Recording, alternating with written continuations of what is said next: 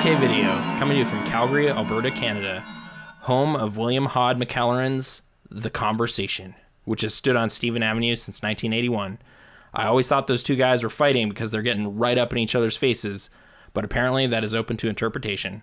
Perhaps they're talking about movies too. I'm Nathan Rohr, formerly of Shoppers Drug Mart, and I'm joined as always by Ryan McCullough.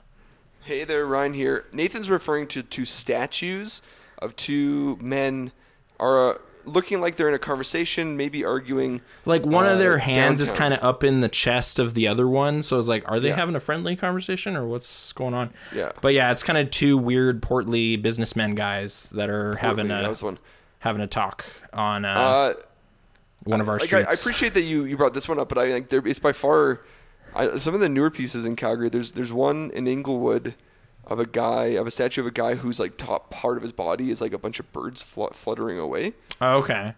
It's really cool, and like I'm terrified of birds, and I still thought this was cool. Yeah. Um, and kind of terrifying in a way. The I just know this was like an old statue in my mind, but it's only 40 years ago. I, I thought Yeah. it was even older than that. But uh, Uh, the Bow Building uh, Head. head in front of the Bow, Bow, Bow Building. I love. It's gorgeous. yeah. But Is- the one downtown that's that's near to this on Stephen Ave are the suffragettes, like the four women Oh, okay. um, down by Olympic Plaza. That uh, that's the one I like a bit more. Is that the hands, like the circle? no, that's the that's the CBE building. That's the Calgary Board of Education building. This is like it's just like it's just three women, some standing, some sitting. Four women, some standing, some sitting, and it's like they're the four women that like in Calgary that helped to get women the vote. Oh, the major suffragettes from our Yeah. area? Okay. Yeah. So- Okay. Wow, sorry for being behind the statue times. Oh, it's okay. I still see a couple I of those appreciate that you cows still around. have one. But my yeah. favorite one, my, one of my favorite ones, I drive past all the time, but I hate them so much. Are there's these two ones downtown where they, I don't know if they intentionally did it, but they put these weird protuberances near the midsection of these two statues, like weird shaped statues, but they're like they have these bulbousy, pointy things coming out of their like mid weak part of their sections. Body. Yeah. Just think about what that means. Yeah, little uh Yeah. suggestive. okay. So I was just like, I've always been thrown off by it because I'm like, oh, this was. I bet that's a man. I bet a man made that because that happens. those shapes just seem to come up. But okay. Statues Anyways. in Calgary. Yeah. hey, I'm Ryan, and I'm here talking statues and movies with my friend Nathan. I, yeah, I hadn't even really thought of the statue connection with this series, but there is a famous statue shot. So how about that? Uh, this week, though, we're looking at the final chapter in the series of Apes films from the '70s. Uh, we'll watch the rest of them too, but the the original five, uh, Battle for the Planet of the Apes. Uh, this one was once again directed by J. Lee Thompson. Uh, the writing credits got more confusing than I said last week. It's like Paul Dehn wrote the story, got sick, uh, then John William Corrington and Joyce Hooper Corrington, they were a couple who wrote The Omega Man, uh, were given the screenplay assignment for this. Did so, but then Paul got better and rewrote the ending and perhaps a big chunk of it as well. But the guild was like, "Nah, you don't get you don't get full credit for that." So, So did he do the? Did he do the lawmaker? The final scene, anyway, I don't know if the whole framing is his, but Well, it makes sense that it would be his at least. Yeah, if you wrote the ending, I- it would make sense you wrote the beginning too, because they really Yeah. are just bookends. But yeah, Yes. but uh, anyway, so the Corringtons and maybe Paul Dehn had a hand in uh, writing this story. But it came out June thirteenth, nineteen seventy three. Uh, two weeks later, Arthur P. Jacobs would pass away, as we talked about, which is a little crazy the timing. Uh, But yeah, it cost 1.7 million, so right around what the last one cost, uh, and pulled in 8.8 million, which is the lowest, but it still opened at number one and made a profit. So none of these movies did badly. so No. at least that's cool. Uh, but yeah, before we move on, I'll do a little summary for us here. So, okay. The Legend of Caesar is being read to a group of children by the lawgiver himself, John Huston. We hear of the days immediately after the Great War that wiped out much of mankind and his cities. The year 2018. Will man and ape be able to share the future and work towards a better tomorrow for all? Or will the tendency towards conflict and chaos eventually bring both to ruin? That depends on whether the tale takes place in an alternate lane of history or we are in that death loop, ultimately ending with Beneath the Planet of the Apes. Uh, the extended edition I watched inadvertently seems to suggest we're still in the Beneath timeline, but hopefully Caesar was able to change the trajectory. Um, and yeah, his statue weeps at the end. But are they tears of joy or despair? Well, and and a key difference too is that it's they're very clearly the statue looks different than the statue we saw from the first and second film. Oh, the lawgiver statues. Yeah, Or- why, why why did the lawgiver get replaced by stat, by Caesar? Why does the lawgiver replace Caesar? I don't know, because he's so good at story reading. I'm not sure. He's it, it's like 600 years after the events we see in most of the movie. Uh, there's this framing device where John Huston is in orangutan makeup and reading some scrolls to an unseen classroom that we then see at the end of the movie.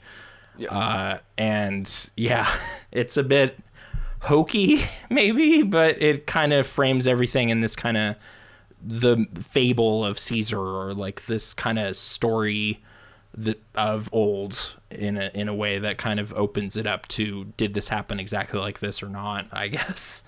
Uh, yeah, definitely. It was. Uh, it, it was a weird narrative. Like the. So there's been some classic things like starts to these movies so far with like, uh, some silence, like not a lot of music at the beginning, and then ends with no music. But this this movie kind of gave up on that. Like there's. Oh yeah, just- no, yeah. The end credits are actually they don't go to black and leave you in a haunted state at all. It kind of freezes on an image and has the words go over an image, and it's the end. Mine actually no no, but because I didn't I didn't have uh like mine goes to black. Oh, does it? Yeah. Okay, my my like crying Caesar face like freezes, and that's the credits back Uh, backdrop. I, I don't. Mine. My Caesar doesn't cry. I'm pretty sure your Caesar cries because that's that's how I remember it when I saw it on tape a long time ago. But Oh. yeah, Okay. does it I'm, not I'm taking your word for it. zoom in on the statue? They do. It does zoom in on the statue, but I don't remember it crying. But DVDs are not good qualities. Like Okay. Yeah, no, there's a, a single tear kind of like uh, that PSA style like comes out of the statue yeah. or like the weeping Madonna or something. Uh, it's very odd. PSA Nathan. Oh, the the littering I'm thing joking. with I the the native gentleman. yeah. Who may not have been the actor, I forget. But anyway, uh Um. yeah. I. Uh. Yeah. I. I watched the theatrical of this movie, and you watched the extended cut. Inadvertently, I guess. I just assumed Yeah, we both had the same purpose. DVD set and I just yeah. Yeah, which we do have a similar DVD set, but I have the earlier issuing of it. and Okay. you have like the a little bit later issuing of it. I think yours is like 2005 and mine's 2001 or something like that. Maybe I, I actually don't know when these discs were Because printed. because even like there's a like two years later, three years later, there's another issuing of it of uh, the unrated cut for Conquest on Blu-ray. Yeah, we alluded to some of the scenes that were missing from that version. Uh, apparently, this version was released on home video in Japan in like '95. So over on on Laserdisc, this has been seen for quite a while. Like the differences. So there's a list of what changed. So as we encounter Oh, stuff yeah. that we have not in common, I guess I can elaborate. But yeah, Yeah, well, there's a, a great website that I go to that's that's called moviecensorship.com and they go through like they show you the images of what what's missing? and they describe scenes and stuff like that. It's the most in depth I've ever seen on the internet of like people breaking down. They tell you the the time marks and how long they are, what the differences are, and things like that. They'll even do like shot order changes and stuff like that too. Oh, okay. Re-edits. So there's some pretty complex stuff. Looking at it, it's. uh Oh, let's get into general impressions first. Sure. Yeah. Uh, I, I like this movie. I thought it was better than I remember it being. Yeah, I liked it more this time too. Uh, last time I watched it was with like a friend and his mom, so I felt like this weird social pressure of just like, oh, I'm trying to enjoy this movie. I'm seeing like the fifth one of, but like bored people are here, so I feel bad or something. Like I wasn't in my comfort zone, uh, Sure. and that's the only time I ever saw this one. So just me hanging out with some soup that I made and watching this movie, it was like, yeah, this is fine. like this, this is not me- that bad. like I, I watched this like I told you one week over the summer when I was like 12 years old And my uncle, I remember my uncle saying like, "Oh, the fifth one, like they're, they're great, but the fifth one's not as good." Okay. And I think that might have influenced me because then I like walked away being like, "Yeah, you're right. The fifth one's not as good." And I'm like, "You're right. It's not as good, but it's not inherently bad." Like IMDb has this like everything's like above six on IMDb, yeah. and then this one's like like five point three, and it's like it's not that bad. Like it's not as good, but it's not that bad. Yeah, I think the the review summary I was seeing was just kind of like this series is sort of running out of things to say, which is like, yeah, kind of, but I didn't mind having one more like what will happen with man and ape as we go forward. Like that Oh, yeah, hadn't really been looked at. After Conquest, this like after Conquest happened, you kind of need this movie to happen. Like you kind of need like this story to be told of like what is what's the because there's still very little connective tissue between the first Planet of the Apes and Conquest. Sure. I still feel like they're on this weird accelerated timetable where like society is evolving way too fast. Like Oh, all of these apes are talking within like Yeah, like 20 Lisa years, was barely 25 able years? to say a single syllable last movie, and now she's as fluent as anyone ever. And like, there's t- there's like uh, characters talking about like their teachers when they were young or something. It's like how what? It's only been like maybe two decades since the war, but it's like Well, if it's 2018, established. Yeah, It's 2018. It's Uh, been 27 years then. yeah, it's been 27 years according to the armory guy saying that he has run the armory for that long. So it has to have been at least that long since apes Okay. had some manner of society, you know? So it could have been 30 or 40 years, uh, and then and Caesar just ages infinitely. Very well. Yeah. yeah, and McDonald's younger brother also. Yeah, okay, that's the thing. That's a clarification we had to make from last week. It's not a recasting. Yeah, I was They- actually happy about of- this. Yeah. Instead of yeah, instead of just being like, hey, we got another African American gentleman, let's just make him McDonald again. They just say, oh, we got another person. Period. Let's just make it the younger brother. like a different is- like we still want him to be friendly with Caesar and everything, but we can't get Hari Rhodes back. He didn't want to do it. So we'll rewrite this so it's a, a relation of him, and he'll allude. Well, to and even then, like, brother it's- knew. Yeah, He still has all the information his brother had. and All he had to do was say like, "Oh, my br- older brother worked here." That's all he had to say. Yeah. So all they needed to do was Perfect, write one line of dialogue. yeah. I, To be like, I was still "Yeah, happy they this didn't from- just try to sneak him in as like a different dude or like No. a different casting. It's like we'll at least write that this is a. We acknowledge that other person totally happened, and this is now another person that will help. Just a small diversion here. Now you've seen all the James Bond movies. yeah. Does all the, the does Blofeld looking different every single time get explained every single time? No, they explain it at least one time where like a movie Diamonds starts with him, right? yeah, like getting uh, surgeries and things to look different. Yeah. Uh, it doesn't explain why he looks like one of their friendly agents from two movies ago, because it's Okay. Charles Gray also. Yeah. But yeah, uh, Because it because between between Blofeld is is headless, but Blofeld you see in Honor's Majesty's Secret Service. No, you see him. You see him in You Only Live Twice yeah, as like the Donald Pleasence scarred eye. that's the first But time then- you ever saw him. Yeah, yeah, and then the next movie is On Her Majesty's Secret Service, and it's a completely different actor, it's it's another Tony bald actor, but yes, it's but no scar. no. All of a sudden, different different like race completely, because one's English and one is like uh, Italian.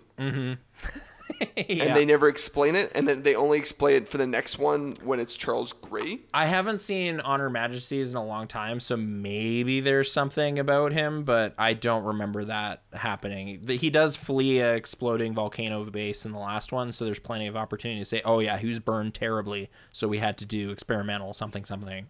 But I don't remember.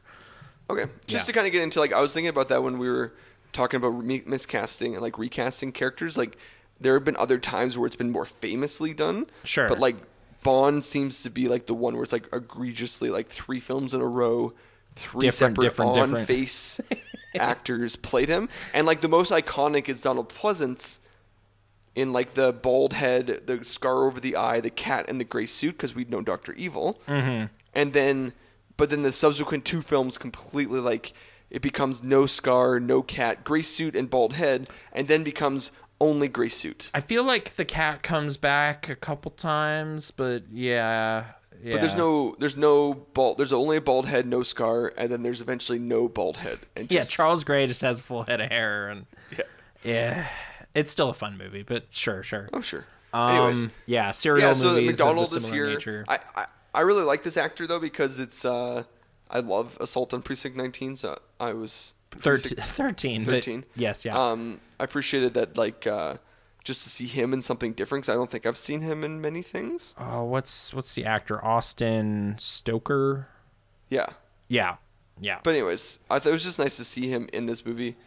I, man, honestly, like I was going in this movie maybe because I was going in with such low expectations of like, oh, okay, I have to get through this one, that I was like, I think I like this movie. Like I think I just had a good time. Did did yours also start with kind of a big stock footage dump though? Like that was something I was Like the noting. catch up. Oh, oh, for me, Yeah. man. Okay, yeah, because this is for me. It was only an 86 minute movie. You said yours was 96. It's ten more minutes. Yeah, Yeah. Uh, they repurposed Escape from the Planet. They only did Escape Forward. Yeah, no, it's this. films. The previous two get a little recap for you, but yeah, they recontextualize some escape stuff in a really oh weird man. way. So Escape. What's really important to remember about when we watch Escape is like the police. So there's this scene where uh, Zira and Cornelius are running away from a specific human being, the main doctor who's out to kill them. Doctor And Otto, the po- Eric Braeden, who was my MVP. Right. Yeah, and then the police are coming to stop Dr. Otto essentially Yeah. and to save Cornelius and Zira. But the re-editing of this, which might be clever, might be like a little bit of, of play on like on a play of like how history how history recontextualized forgets it, details and like and they the game it like yeah, that humans humans were against Zira and Cornelius because in this new version of it, there's they have all the same footage, but it looks like the police are shooting Cornelius and Zira for no reason whatsoever other than just being alive. Yeah. No, th- there's like a scene from a helicopter, and then there's like gunshot sounds over the helicopter, and then they cut to like Cornelius falling and all this. And it's like, what? You seem to imply the helicopter gunned them down, which totally didn't Yeah. happen. Not at all. The police did shoot Cornelius, but that's only after Cornelius pulled a gun and started shooting Dr. Otto. But the police had no context that Otto had a gun and these shot. crazy crimes were going on. Yeah. Yeah, why? And, and Otto had shot Zira and a baby already. like, yeah. yeah. No, so, it's yeah, it's crazy. But I wonder. There's a part of me that wonders, since it's 600 years later, if this is. I mean, I don't know. It's it's tough when you think about movies like this. Like that's how thoughtful they're being. Like, are they being thoughtful that they're doing like revisionist history stuff, or they're just being as simple as possible to get across the point? Yeah, no, I had like two thoughts. It was the either like the game of history and you forget things, or Eric Braeden didn't consent to his footage being used again, or something like that. And there's like, all right, we'll cut around it. We'll cut around it. Or they just wanted to like have a really simple thing. Like they don't want to have another person to introduce. They're just like humans were against them, which led to conquest. Because then when humans are against apes in conquest, right? So they're Right. just trying to make it simpler. And if, if it's pieces. just Doctor Otto, like what happened? It's like you should have seen the last two movies. like, Yes. we can't really get into all of it No, because there's exactly. already So- a lot of stock footage here. I felt it was like four minutes or something. It was a There is, while. but I I mean I just watched so I just watched Rocky 4 the new director's cut like last week. Oh, where- yeah. And it opens with a 10 minutes of repurposing Rocky 3 footage where you're just like why I'm watching Rocky 4 here guys. This is a 90 minute movie. 10 minutes of it is Rocky 3 again. Like that's and then you know that like 30 minutes of this movie is montage sequences. Like- mm-hmm. Or and then the other 30 minutes is literally just boxing fights so you're like so 20 minutes is story? And it's like yep that's how rocky 4 is. Anyways this movie I, I like I want to think that maybe there's a little bit of revisionist history there where like they're remembering history a little bit different. Because so 600 years after Caesar you have the lawgiver and something obviously happens while the lawgiver's alive because when we see the lawgiver teaching there's human children and apes being taught by the lawgiver still yeah, yeah, that's the so ending. something connects the lawgiver to Planet of the Apes, um, where humans are like sub creatures like that can't speak and are not being taught. Potentially, yeah. Th- this gets into kind of the like which lane of history are we on right now in this in this movie or not kind of thing. Mine, I have a sense where mine is leading us down like, oh, we're the now the new timeline and things are more balanced and even. But you're saying that there's some hints. Yeah, the there's a couple key things that make it seem a little less certain. Uh, specifically, the cult from beneath the Planet of the Apes is like established in this movie. Like, there's scenes with the Alpha Omega bomb, and like Oh. the first Mendez, which I guess would be like uh, the the main mutant you see, like with the purple.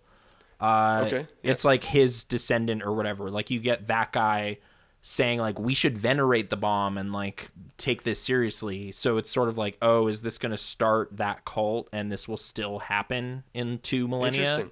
So No, that that's fascinating. I, that's not in my movie at all. So they got rid of the Alpha Omega stuff in the in the theatrical cut. Yeah, there's at least two scenes with this Mendez character uh, that are kind of weird, and then there's kind of just general more battle footage and stuff. I think an early beat that changes is McDonald is explaining to the teacher like the history of not saying no. Like he, Okay, good. yeah, he articulates that to like Virgil sees this altercation happen with Aldo and this teacher uh, who like just received a drawing from uh, Caesar's son Cornelius and then he starts tearing it up. Oh, it's it's writing, I guess. It's one of their commandments. Yes. Uh, yeah. Ape shall not kill. Abe. Hu- Abe is what he wrote. Yeah. Yeah. Man, it's- okay. Aldo's the worst, and like not in like that terrible movie villain way. In that, just like this is not an interesting bad guy. He's just dead set on causing trouble, like for his own reason. Oh, he's just like so they the one unfortunate piece of this franchise, like this early franchise, is they really lean into like gorillas are dumb. And like really lean into that being like they're aggressive, dumb creatures. Yeah. Which is like super not actu- accurate to like the world because we know gorillas are actually some of the more cre- like intelligent apes. Like all of them are intelligent, but like they're gorillas they're as yeah they're on par with like orangutans and chimpanzees. Now I get why you would make them like soldiers or military people because they're, bigger, and, brooding. bulkier and everything. Yeah, but like you don't have to. They they keep leaning to this dumb thing, um, which I appreciate in the new trilogy not doing as much. Yeah, no, Uh, it, it's weird because, like, in the first movie, they don't really get into it much with the gorillas at all. It's just kind of they're the jailers and the hunters, and that's Yeah. fine. But there's not really any face to the gorillas that's causing problems. It's the Because the gorilla makeup is the gorilla makeup is literally the worst mask. of the three. Yeah, it's the like it's full mask. It's not like Yeah, and it blended doesn't into look- the skin to have the eyes really stand out. And Doesn't look like a gorilla at all. That's no, Claude Akins specifically, like there's a lot of close-ups he gets because he's an important character, Yeah. and it's kind of unfortunate because yeah, it just looks the fakest of of all of them. It's very plasticky looking. Uh, so yeah, it's it's unfortunate. Um, but yeah, it's but in the first movie, it's kind of the orangutans are like the like zealous, not wanting to do anything different people. It's the Mm-hmm. Yep. second movie where you get General Ursus, who is the first like we should just punch stuff and tear it down kind of guy. But even then, like he still seems like secondary to the plot because, like soon into that movie, the the Alpha Omega cult becomes the main villains. Yeah, it's it's like they're gonna clash kind of thing. And this Yeah. movie sort of does that too. Like Commander Kolp is kind of the mutants Aldo, you know? Yeah. But Like he he gets barely any screen time because Aldo's kind of like seen as like like it's the, The opposite because Aldo Yeah. is the main villain, but he's just not clever or smart or anything. Everything, all of his plans just are dumb, like not well thought out at all.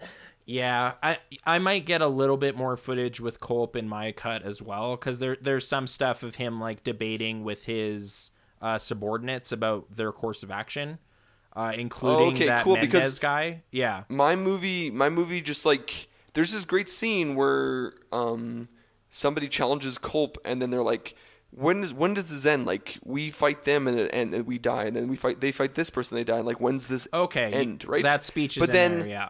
oh that's that scene's in there but then immediately afterwards somebody walks in the room and said they're preparing for battle and Kolp's like let's go to battle and I'm like what what just happened with this discourse? Like you were just having this good conversation about should we be fighting these Oh, guys? okay. You know what? Th- what you're missing is like, yeah, that was a tee up for like Mendez's attitude, and then at the end of the movie, uh, this female mutant that Kolp told to set off the nuke if he fails, uh, and Mendez have a conversation where they go, you know what? Kolp was just angry and wanted to destroy everything. We shouldn't do that. We should worship this bomb, essentially.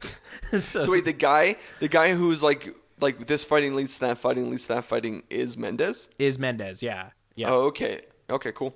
Yeah, he had a great, Paul, and then Paul it just Stevens is the actor, and yeah, he has a passionate speech where he says like A will destroy B, but then B will destroy C, and C Oh will yeah, destroy exactly. D. Yeah, like, it's but then just- in the in plot, it was like Kolp was like engaging him, and then somebody walks in and says they're preparing for battle, and then Cut immediately Kolp's like, "Let's to, go to like, let's go to battle." And you're just like, "What? Yeah. Okay, Okay. I guess so. We need oh we need yeah, conflict." yeah, yeah. You're also missing like that scene. The other half of that scene would be Kolp setting up this contingency plan about the bomb. Yeah, exactly. So Yeah. like, mine was like this weird, awkward, like here's a really good scene, but then that guy just like like Mendez, obviously, in my cut, just goes to the background. Like he's not a character really Anymore after that. Yeah. Okay. Okay. Um. Anyways, so okay, what I find fascinating about these past two movies is how much is in uh, the new trilogy. Yes, Because- actually, yeah. A lot of 'cause seeds Aldo- for that stuff is in here. Aldo is like a dumb, dumb, dumb version of Koba. yeah. Like yeah. Koba and like uh, I think I think what they wanted to do is redeem the storyline because Koba is like is really smart and, and probably yeah, he's a more e- developed character. Like he he's like, what if Caesar was treated even worse and became angrier and more vengeful in a way? Oh yeah, right? and like and just as smart as Caesar already, right? Like going into him getting the mist, getting misted, he was already one of the more intelligent apes out there. yeah, yeah. But he's Um, just got and- brutal scars and things. Like he's had a rough Exactly. time already. So, But then yeah. when it comes to because in Dawn, Dawn is where a lot of like Aldo's plan gets really flushed out. Like Aldo, like he falls into this plan of trying to unthrone Caesar by killing Cornelius or Yeah. hurting Cornelius, mortally wounding him. Uh, that wait, does Cornelius die? in in this version like in battle yes he Yeah. ultimately dies i thought he died immediately uh like in the dimmest parts of my memory i thought that's what happened but they need a section where caesar's kind of absent from the proceedings Yes. for a little while so he's like at his bedside as he's fading is how it goes here uh, but yeah there's Um, this scene where he falls out of a tree because aldo cuts the Yes. limb So Aldo, Aldo, like without thinking, kills Caesar's son, and then uses this to like this battle to usurp Caesar. Whereas Yeah. Koba, like puts events in motion to like to usurp Caesar and Cornelius and kill Cornelius, and then go to battle with the humans like unprovoked type of thing. okay So it's just like there's a little bit more of a twist on it, but like a lot more thought and intelligence on Koba's side than this movie shows. sure Aldo's more side. more scheming and whatnot Oh yeah, Yeah. and like execution and stuff like that. Like Aldo is just like a like a, a grudge, like a like a good like groan and a, and a shrug. Where Koba like executes a pretty nefarious plan and like almost succeeds. Yeah, no, there, there's not a lot of forethought. There's a, there's just kind of being mad at humans and being mad at Caesar's decisions because guns are power or something, and then Yeah. that that whole avenue of, like, I maybe yeah, I'm sort of disappointed. Like all the gorillas just go with his dumb plan. Like I, w- I kind of wish there was at least a dissenting gorilla. Well, there was this great scene, Yeah. where before Cornelius gets spotted in the tree, where Aldo's like riling up all the gorillas, and he's like, like, oh, like how could he do this? Like he should be listening to us, and then we should kill Caesar, and everyone's cheering, and all of a sudden they go, what? yeah. Like nobody is like nobody's with him. Like we're all on board with like being angry and bringing it Like to Caesar and talking to him. Whoa, wait, what? Like yeah, there's And then all of a sudden it's like, but we should kill him and usurp him. Everyone's like, whoa, this this conversation just turned really serious, guys. We're talking about treason. I don't want to be here. Yeah, and then and then that and then the problem is, is what reveals that there's somebody spying on them. Exactly. And then Cornelius is is killed or really badly hurt in the scene. And then I think that's what forces the gorillas to be like, you're in or you're out because we've already done something. I guess so. I also was thinking like eh, Cornelius not dying on the scene also leaves it open a bit for like the gorillas might not know he's a murderer for a little while because it's like Oh, okay. it's like oh that was not cool but cornelius is being cared for by the doctor or whatever oh no war and then that happens and then they find out and that makes the final scene at least sort of make sense where everybody turns on aldo all at once Uh, so do you when you yeah that, that is a good scene though too. When you okay, so then McDonald shows up and then he sees the branch and he sees that it's cut before it breaks. yeah he So does he some detective this thing. work yeah Do you think because the movie very much clearly it introduces a new orangutan, uh, Virgil, Yeah. early on, Yeah. and our introduction to Virgil is great because he's just talking about quantum mechanics and time travel and like understanding relativity, Yeah. and things like that, which is like okay, this is hilarious, good conversation dialogue. So obviously they've they're they've establishing that apes at this point have become like super intelligent, like they're not like they're not just like i know in like a matter of two and a half decades it's You gone can't you can't think about that, Nathan. I You know. gotta assume. Anyways, Virgil gets showed up. Do you think that they the reason why they have McDonald figure out that the tree branch was cut first, like that they is that there was no crime or murder in their culture before then, so they just assumed he innocently fell. Yeah, no, there's some conversation with uh, someone who's just like, oh, he was chasing his squirrel. I guess just a terrible accident. No. Virgil says that like his squirrel's gone missing. Uh, he must have been looking for him and he fell. And McDonald's like McDonald's actually the I first saw one to suspect something nefarious may have happened. Yeah, and so I wonder if that's like a commentary of like Virgil being like everything is innocent. Yeah. Meaning like nothing bad would happen and McDonald needing to look a little bit deeper at the clues to be like because you can turn a blind eye when you assume nobody's going to kill you or hurt you, Yeah.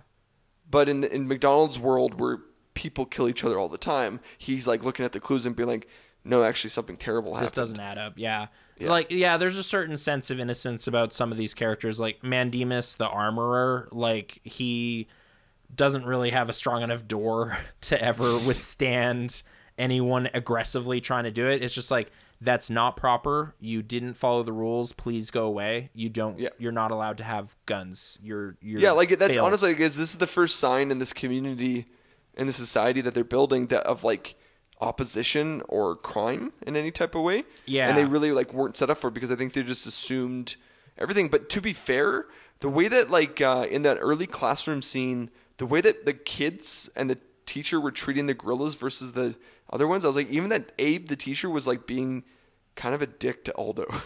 Like in front of all the class Yeah. being like Aldo, like look at Cornelius here. He's a little kid and he's doing better than you, and and you, you can barely do this, you dummy. You can barely read. You didn't do your homework, did you? Like, yeah, it's just like, what are you doing? Why are you goading a gorilla about his homework? Like you're a human, man. Like these things are like they're supplanting you. But yeah, Yeah, know. no, the, the there's- gorillas seem like the gorillas seem like even on the council, the gorillas don't kind of seem like they get an equal share. To the point where they leave and the gorilla and the chimpanzees and the orangutans don't care. They just continue on. It's like, all right, fine. Like, we'll just keep voting on what we're gonna do. yeah, Those get those hotheads out of here. We're fine. We don't need to worry about it. Mm-hmm. So, yeah. what do you remember not liking about this movie? Like, like why do you think this has a five point five? Just because it's like, I don't know that I like even still I don't know that I love some of the the battle stuff with the the mutants. Like the first chase in the Dark City is just kind of a bit too long. like it's Oh, just sure. kind of running through the shadows shooting and it just kind of doesn't carry things forward for a couple minutes. Like it's just kind of waiting for the next step really. Uh I guess I just found this to be little like things the like most that. Yeah. the most unique sequel. Like they changed so many things about it. Like they just went in such a unique dire- direction. Yeah. It's not how I would have naturally thought to do a sequel to Conquest. Right. I thought they actually came up with a pretty good MacGuffin for them. Like the tapes of Cornelius and Zira is the reason they go into the city. Like uh, that was an okay idea for moving things in a direction where conflict could happen. So Why is there a PowerPoint set to the audio of I don't know. That that was the thing though. I was like, I like this idea, but then in, when you see the tapes playing, it's like, why is it just a picture of Zira and then No, like but then, edited dialogue? But it, like that's the thing is like, well, it's not even just that. It's like I would get if it was just a still picture and then edited dialogue, but then the pictures changed when like a dramatic note happened, like it was a moving picture. Like Cornelius is saying something, and then all of a sudden, dramatic note, and it's a different angle different of angle of face, and I'm like, and I I was trying to think back on Escape. I don't even remember the conversation we're hearing being the thing recorded. I think it's oh no, it wasn't. I think it was from another scene in the movie. yeah, They it's like he's talking to like Stephanie and Dr. Lewis about the fate of mankind or something. It's like, Yes. did they have a tape recorder too? Because like no, they're just recontextualizing. I know Otto like surreptitiously recorded the drunk conversation that we get a little bit of with Zira. Uh, So that may have been entered into the record somewhere or something. But I, I don't doubt that. That yeah, for sure. it's it's like weird because the thing they tee up, like the thing they say they're going to get, is the commission interview, which was like the big press Yep. meeting that was in the, that movie. But then it's like not that that they find. No, So- then they, like where do they find it? Do they actually find out the information about the future? Yeah, that like they chose a different segment for them to talk about it because in that conversation with the commission, as we as we talked about in that episode, they're coy about the future because it's like, oh yeah, Taylor, I don't know who that is. What are you talking about? And like, no, we came from a distant place or whatever. Like they don't really get into like we saw the Earth blow up, like Yeah. which is the important piece of information for Caesar to know. But I don't know that there was a recording of that, so they just kind of cheat a little bit. It's weird. So I feel like that's interesting because the fact that the extended cut kind of gets into the fact that they can't cheat fate. That fate is almost like set in time. Like no matter what, they're going to repeat themselves. I yeah, but like I'm, in the I'm worried about the- that because th- there's that with uh, the the scene with the the mutants and things like that gets teed up. But then in that final scene, there's also like uh, kids kind of still scuffling and whatever in the audience. Like they're not getting along 100%. Like there's not really the clearest sense that everything's cool and it's behind Like us. in the lawmaker scene. in the lawgiver scene, yeah, like it's like lawgiver, like the little girl asks a question, and then the chimp next to her like shoves her, and then they have like a little like kid battle, like just a little bit. It's not pronounced, but it, it was just seemed like a little like things aren't quite hundred percent great in Ape World. like we haven't Yeah. set everything behind us. Uh, and then the armory scene at the end of the movie, like Mandemus is saying, like we should just burn down the armory. Like we don't need weapons anymore. And they kind of say like, oh, I don't know. I th- I think we're still gonna have to keep them. Uh, so there's Yeah. they, there's still like potential seeds of conflict uh, that could result in the events we saw in the crazy second movie. but who knows? Um, Uh, okay, no, Yeah. that, that makes sense. I just uh, I kind of like the idea of them beating the system and and landing on a like on the good path. Potentially, the last like- one of this. it's still a open possibility. Like I don't think uh, Paul Dehn wrote the tight circle he talked about. like it seems to deviate in too many places for it to be like, no, we're heading down a dark, terrible path. It's like, Yeah. nah, there might be a chance. There could be a chance. Yeah, So especially hopefully- because like like the lawgiver 600 years later is giving pretty accurate information about the history, and it's only 600 years after that Planet of the Apes takes place. Yeah, and uh, like maybe his the lawgiver's teachings could be further perverted to make humans total totally secondary or second class again, but that just doesn't seem to be the momentum this story leaves you with. It's like No, exactly. that almost happened because of Aldo, but then we had the difficult decision of like removing Aldo from our society and overruling his terrible decision and we set the humans free and and rewrote our constitution or whatever. like there's kind of hopeful momentum at the end of this Sure. story. Yeah. Yeah. Okay. Yeah. Okay. Yeah, I kind of came out of this movie like I enjoyed it. I enjoyed it a lot more. I know what you're saying, like it's not nearly as good, but that darkness, like prolongedness, still kind of existed for me within Escape and Conquest. Yeah, I would honestly Conquest put, like- especially had a lot of hiding budget with darkness, and I feel this one does it too. Uh, yeah, I feel like J. Lee just is a smart guy and knows how to like str- like string like out a budget we have type of thing. 30 people. Okay, we're gonna have to have them march past the camera a couple times or like something. Yeah, Uh, but like I feel like there's something to be said though. Like I feel like this movie's like only a small notch beneath Conquest and Escape. yeah, type of yeah. I have them. I have it lower, but still decent. It's not like a dis- terrible drop off or anything. It's yeah, I don't know. I just not I, precipitous. I kind of grew up with in a world where everybody was like, "This is the worst Planet of the Apes movie." And like, and don't yeah, I. I guess it's good hearing the theatrical still holds that because I did appreciate seeing this extra attention to beneath and stuff in this version. Uh, well, and that's so- the thing. I actually want to go. I'm actually interested in seeing this extended cut eventually. I mean, I can't watch it now because it's blah blah blah. But eventually, when I revisit it, when I watch Conquest again, I'll do this one again too, just to kind of get that two different cuts. Yeah. Um. Yeah. Do you know what's crazy?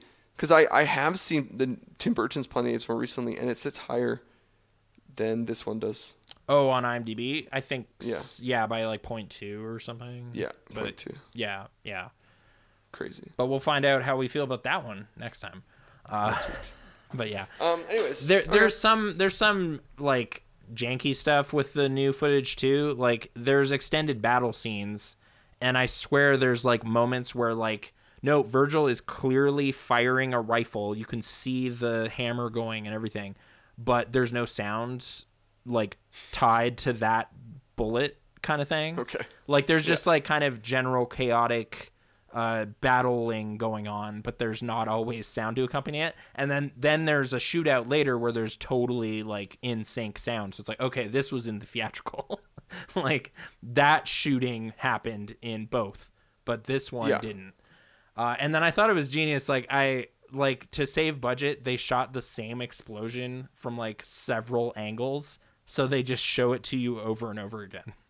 It- Yes. it's like, oh, they blew up another treehouse. It's like, nah, that was the that was the same treehouse. But that's why I wonder if like I didn't get I, I didn't think my battle was that long. yeah, no, I got tons of battling, like just Okay. battling happening. Um, I guess that's the po- title of the movie. yeah, Uh, okay, so John Landis is credited being in this movie. Yep. But yeah, I noticed his name in the credits, and I was looking for evidence of that, but I figured he must be an ape or something. I, I wasn't Who is sure. Jake? I don't know. He's in the credits. It's Jake's friend, John Landis. No, I know, but and Jake is in the credits too. But I'm like, wait, wait, wait. Who is Jake? Like, I feel like to figure out who this person is, you have to first figure out who Jake is. who Jake was. I know. I know some of the mutants' names. I know like Virgil and the teacher and all these people, but yeah, I know. John Landis disappeared into this movie somewhere. He it is on that dude's IMDb though, like the director of Animal House. Oh yeah, like I'm looking at his face, which is not sh- shocking to me. I know that he was around a lot in Hollywood, Yeah. doing a lot of like bit jobs for a long time before he could finally, like, you know, direct. hmm But yeah, I don't know. It just seems odd to me. No, he was in it was not a name I expected to see right. listed. So, Have you heard of Schlock? oh, is that a movie? Like, It's a movie that his first film, and it's about a like a Bigfoot type character, uh, who like falls in love with a girl. It's like a really it's a comedy horror sci-fi. Anyways, I could see it was it came out in '73. I could see because it uses very similar like makeup effects, like they film like them filming around the same areas or something like that, and that's that he or just like, taking some notes over. of like what the procedure Yes. was for this for this apes movie. Maybe. Exactly. Yeah. yeah. So So there you go. Anyways, I ju- that's just me pondering, but I, don't I don't think that is uh, accurate. Accurate. Uh, does the does the extended cut make this a not a G film? Uh, not really. It's just general chaos. Like, I think it did make a note in the battle a little nonsensical. Like, uh, there's there's the convoy of like six vehicles or whatever it is driving up on the city, and they're slowly approaching for a while. And then there's a scene where Virgil runs up beside Caesar and says, "Here they come." And it's like, what? They've been coming this whole time. but in my cut, maybe in in the real deal, it's like that's when the they show them getting near the city and it's about to go down, kind of thing. Yeah. But it yeah, it's just it's a bit nonsensical in this version. There's just tons of piling up barriers and firing guns and various Just explosions. calling into school bus. And the school bus will be ready, sir. slowly driving a school bus towards them. But yeah. even they just call it like the school bus will be ready, sir. Like, yeah, all right, it's not like the battle bus or anything. Yeah. It's just like they're just like the school bus. Like there's like that doesn't sound ominous at all, guys. But okay. it is a big vehicle. It's true. Uh, yeah, I was getting like vague proto Mad Maxiness with like this mutant band of dudes with vehicles, but then I'm glad George Miller decided to elaborate on this notion. Oh, I kind of got like Omega Men style. Like, Oh, okay. Charlton Heston's Omega Men was very like The mutants dudes driving around in vehicles. Like, have, okay, you ever seen this? Like, the best thing I could think of, you've seen The Simpsons, right? Like the Treehouse Yeah, Horror. yeah, I've seen the that is Omega spoofing. Man. That is the spoofing. Like that is like them dressed as ghouls with the cloaks and like the crazy And, death like, car. Yeah, the Death Card. That like that is what that movie was. So like this is like these guys repurposing. Like the mutants are essentially just the ghouls from. From that, but Like with cooler vehicles already. So I'm a little disappointed they backslid a bit in the vehicle budget in terms of just like, well, we got this old car working, so we'll use that and then drive Yeah. towards this town. Well, I'm just not certain that Omega Man. Uh, they might not have had the cool cars. Uh, well, it's only assuming that Simpsons car was in the original movie. I'm just yeah. I, it's been a long time since I've seen it. Okay. Maybe The Simpsons spruced it up also. but okay. Speaking of The Simpsons, uh, Lisa in this movie, uh, I felt she asked some pretty pointed questions of Caesar that were good questions to ask. Uh, like they get back from their little skirmish in the dark or whatever, and he's just like, "Nope, they're crazy. Those those mutants are mad and malformed weirdos. We're gonna fight them." And it's just like, "All right, did they tell you that, or like, what do you what do you mean?" And it's like, "Well, they shot at us. Yeah, but you were invading their home." Okay, well, listen, it's men's business or whatever. Like he just does not really come up with a satisfactory answer. And then and then Cornelius enters and asks what malformed means and kind of ruins the flow of where that was going. oh sure, but it's definitely it's definitely showing that like over the last two films, like Lisa is quietly the hero of these stories. Like, just like, Like, is that really Caesar was idea, like, Caesar? he's gonna burn it all down at the end of Conquest, and she's like, no, and he's like, you're right, no, that's That, the bad that idea. is Let's pretty horrible what I was about to do. And then and then like you go to this one, and he's like, they got they shot at us, and we tried to break into their house, and they shot at us, and she's like, That- yeah, but you tried to break into their house. Break in. Yeah, and the, it also just seemed like the mutants were just bored. Like they're just They're hanging so bored, around like- with nothing. I like that they didn't even like their plan until the apes showed up was like just Nothing's good out there. We'll Maybe just I'll stay move here. These tires. no, but like they're like literally like nothing's good out there. We'll just stay here. We're dying, but whatever. We won't go look anywhere else. Like we don't need to investigate the world around us. And then like they begrudgingly go chase these apes, and they find out that the apes are like fine. Like they're like They're fine, and they're like less than a day's journey away.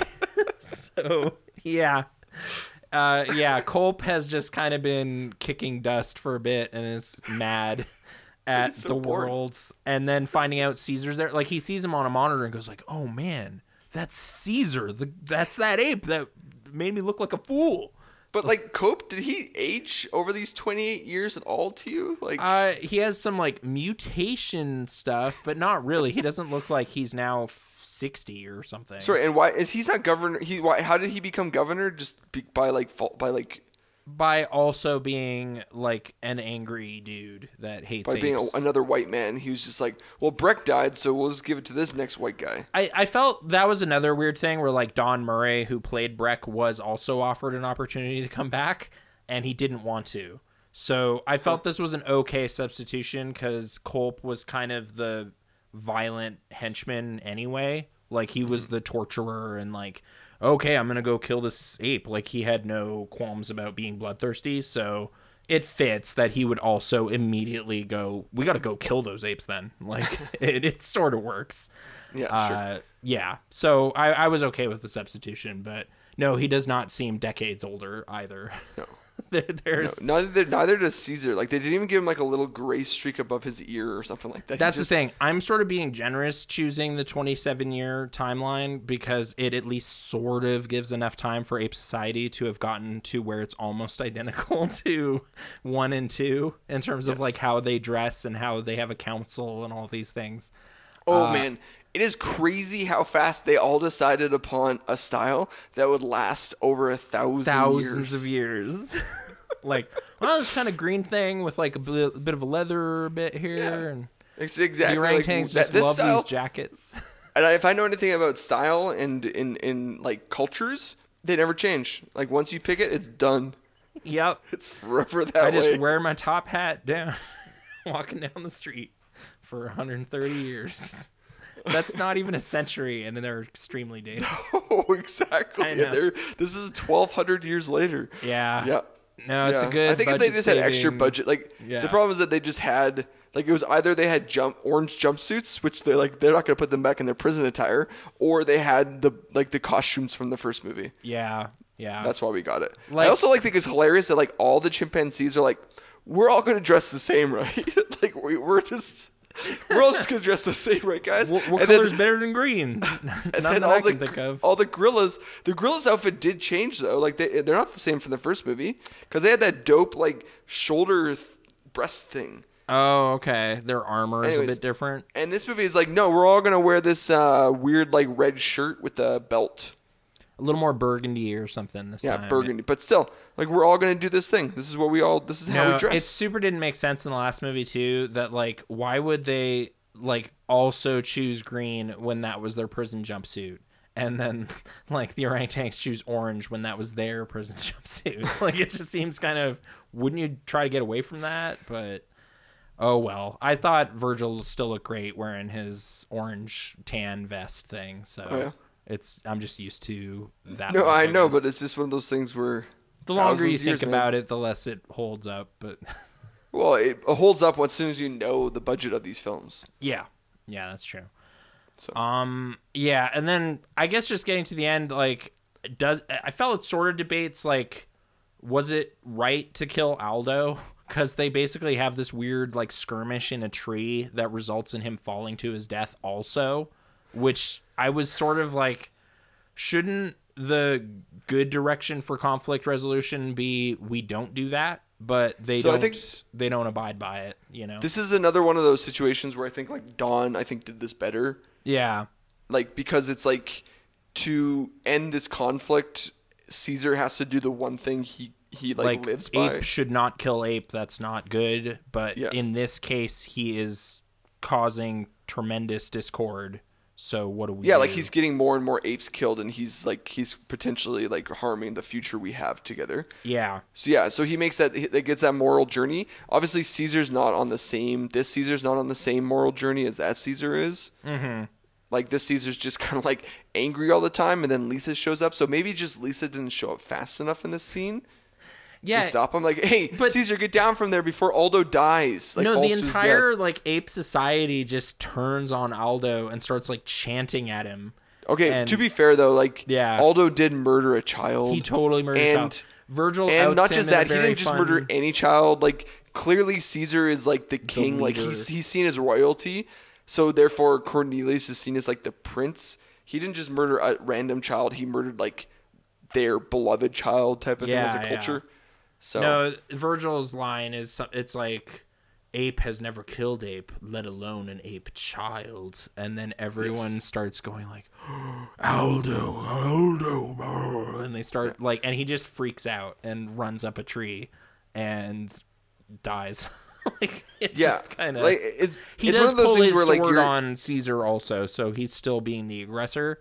But yeah, it's a little weird. like, But it's one of those things where you can't just like you can't get too upset about it. Like it's just them trying to do social commentary but not doing it well enough. Mm-hmm. Like in, in good social commentary, they would have a, a conversation about like what does this mean for our society now that we've done our first public ex- execution. Sure, or like have the first trial in ape history or something, but it's like Yeah. we're at the 85 minute mark or whatever. We got to go. like Yes, this movie's over. So Yeah, the battle just finished. We can't wrap, start start a courtroom drama at this point. everyone being extremely mad, that was the trial. So yeah, yeah, it's just one of those things where like you, you kind of just have to go with it and hope that they eventually like learn their lesson and like it's it's just become like a part of that moral glue of the society. But there's a lot of potential in this movie, just like in Con. I think Conquest had the the most realized potential when it comes to social commentary with Escape. yeah, it's a clear Um, blueprint for Rise to follow, whereas this Yeah. is like vague dissatisfaction between different ape groups and like what is their relationship to man after this situation and Yeah. like it's fodder for more but But what I mean is, sorry, like in three and four, it's good social commentary. It's the most realized social commentary that they could do in this uh, series, like post Yeah. the first movie. But the fifth movie, like it, it almost like it attempts it, but then it gets tired or bored, and it's like, oh yeah, we're a kids movie. We have to wrap this up. Kids don't get this. Well, that yeah, that's kind of the thing. I I was saying it. It sort of fits like a fable, or like I was honestly getting like King David stories kind of vibes from Sure, some of this okay. of just like there was this man who killed like the king's son, and how is he going to deal with that? And like this yeah. is a So tale it's- of it's- old. To be fair, and like you're right, like it, when you look at it from the context of like uh, the law giver uh, giving like telling a story, then like it becomes like there is no nuance in storytelling 600 years later. It's just like here is the moral point of this tale of Caesar's conflict or whatever. yeah, and that yeah. is- And Aldo has to die at the end because he did something wrong, and that's what you do in stories. Like the bad guy dies for killing somebody. yeah, So- and then like it's crazy that Cornelius died. Like Yeah. that's still kind of crazy to me. No, I like once he fell and was not dead, I was kind of like, "Oh, weird, he doesn't die." Oh, wait, no, the doctor said it's bad. Okay, okay, he does. It just And they have no other child. Like they didn't establish another sibling. no, that's true. So there is no heir, heir to Caesar. Whereas Direct at least in the lineage, the new yeah. trilogy, I think Caesar's son dies too, but I think they have another kid. Oh, okay. I think I there's guess more we'll than one out. kid. I, I can't remember clearly some of those finer details. Anyways, yeah, this this movie, the, the kidness of it is like it was very clear that they tried to tone it down for this one. Like they made the conflict a lot more simple. They made the yeah like the bad guy a lot more simple. Uh, bad like bad humans over here with scarred up faces are the bad guys, and Aldo, who's just ranting and raving about killing people, is the bad guy. It's like, yeah, like and the then nuance. like Aldo and his group kind of sucker punch the rest of the mutants like they just ambush them as they're fleeing like Caesar tries to let them leave Yeah. but then it's like no they're just gonna shoot everybody through the holes of this bus kind of thing and Yeah. that's that so yeah uh, and yeah I mean I guess we we didn't really get into like Aldo plans to slaughter all the humans and then they they stop that from happening uh, Yeah. so hopefully, uh, we can look forward to a world of peace or whatever John Huston says at, at the end there. it's like uh, we hope and wait or something. Uh, and then I'm sure that stat- that statue cries in mine, but you know, Yeah. if you miss that, it's really weird. Uh, uh, supernatural ape stuff entering in, but yeah, the ghost of Caesar. The ghost of Caesar. Yeah. Um, yeah, man, I, I, I, I did like it a lot. Not, I'm intrigued where it's gonna fall on the list now, though. Is the thing. I was kind of like certain that this was gonna be down there with the other one, but it's it's more like this is gonna be like.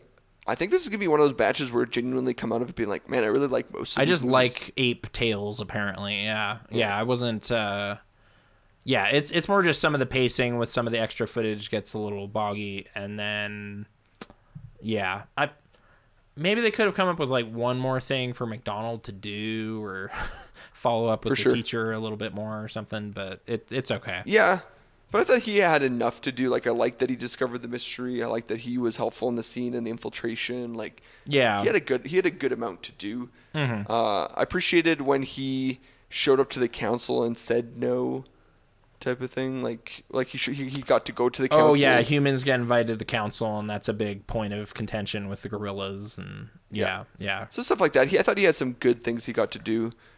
Yeah. Uh, even though it wasn't the McDonald we we know, it's his younger brother. So That's true. Which I don't even know. It's great that he got connected up with Caesar. Like after his brother dies, he's like, "Cool, hey bro, come hang out with uh, my buddy over here." Oh, I'm dead. It's okay. I I'm vouch for this guy. This guy's a good guy. Okay, great. And then they're also friends. but yeah. And I don't I Um, don't think like the core player like like uh Natalie Trundy's fine, like Roddy McDowall's still doing a good job. Like it's Oh yeah. nothing No, Roddy is uh Roddy. Oh man, his physical performance has gotten better over the years around being an ape, Mhm. and this one uh, is one of them too.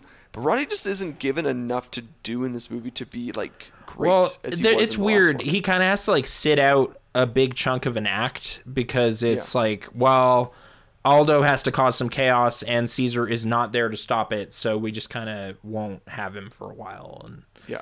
And then the intro too like, doesn't I- have him for a, a big chunk of time, also. So I I get I get him choosing to sit it out, but like it, just how chaotic things are out there, and how he's just like, no, I got to be with my son. Like it's it's one of those conflicts where it's like hard to you know, it's one of those things where like, would this happen in real life? Like, would like the person like if the world's melting around you, do you stop and like not worry about the world to worry about your kid because it's your kid, but it's still one person versus your entire culture? like your entire society could be crumbling right now. Virgil, Virgil, like yeah, essentially comes and says like, "We need you. Like it's going really bad out there. Like just outside. Just look out the window and yell at them or something." No, I, got- I gotta be with Cornelius. This is really going badly. It's like okay, and then the doctor comes and says, uh, "Your son, you need to be with your son now." yeah, yeah, and you're just like, okay, okay. I mean, I get it, like, because it is a conflict that a parent would have, right? If like, if you're the president or a king, like, you know, do I do my job or do I do my duty? Like, you know what I mean? Like, it's sort of the trolley problem. I don't Yeah. know. Yeah, I don't know. Yeah. Uh, anyways, yeah, it's overall, like I said, yeah, it definitely improved in my mind, and I'm glad I watched it without like bored adults looming. So you know, which Yeah. I guess I Claude- I am now an adult, but I was not bored. So Claude Akins was like in his late 40s when he played a young Aldo. I had this assumption that Aldo was a young kid because he was in school. oh But Claude Akins, as in a man, was like 46 or 47 when he filmed this role. Yeah, no, he's definitely an adult gorilla who is now trying to adjust to education being important and just can't. so And like this little child beside him is being super like just mean to him, like this adult man. yeah, Okay, yeah, that that makes it. That's a whole nother level of like, okay, I get why Aldo's a little like a little frustrated. Mm-hmm.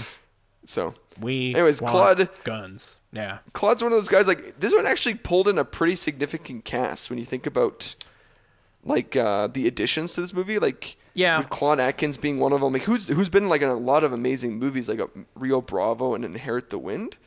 Uh, and then you have like uh, Paul Williams who like would Yeah. go on to his bigger stuff. Like this was it's weird. Like I always was like I remember Virgil being an interesting character, but I didn't know who played him. And then I was like, oh, it's Paul Williams. Where, wait, what do I know? I know Paul Williams from a few things, but what do I know him from? From, and like, a, I knew him more of an actor than a musician, but obviously now I know his music more than. Once you find out what he's done, you're like, oh, this guy's like one of the greatest songwriters of ever. yeah, yeah.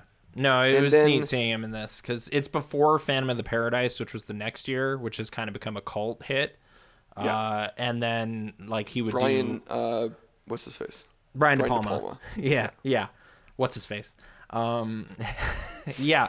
Uh, it's the year before he played Swan in that, and then uh, he, you know Muppet stuff later, and he's in Baby. Yeah, Driver Rainbow and- Connection, right? yeah, he wrote He that wrote song. he wrote Rainbow Connection, but he also wrote like a lot of really good like like quintessential. When we when you think of Vietnam, you're like, oh, they're Paul Williams songs essentially, Oh, okay.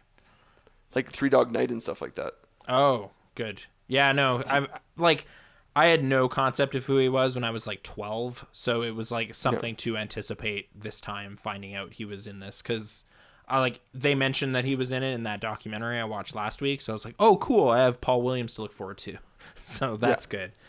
Uh, and then And then- John then the- Yeah. the craziest get, yeah, is John Huston who like this isn't far out from his like prestigious career in Hollywood. Mm-hmm. Like this isn't. Th- Was this just J. Lee Thompson like pulling like a big ass, like going to his buddy, be like, "Hey, can you do this for me?" Like do you want to be the like prophet or whatever of Ape Society? Yeah, it's Yeah, it's like, weird. just- it's a weird pull. Uh, and yeah, his directing days weren't over. Like he still had a couple projects left, but yeah. yeah. No, anything, anything of merit though. Uh, Prizzi's honor's okay. Okay. like uh, Oh, I think Angelica okay. He did an. Annie. Annie was 82, which is like not a loved movie, but like it was pretty big pop culture thing. wise, pretty big thing. Yeah, Uh, oh, he did Victory with uh, Sylvester Stallone and Michael Caine. the soccer film. Yes. Yeah. Uh, the Man Who Would Be King.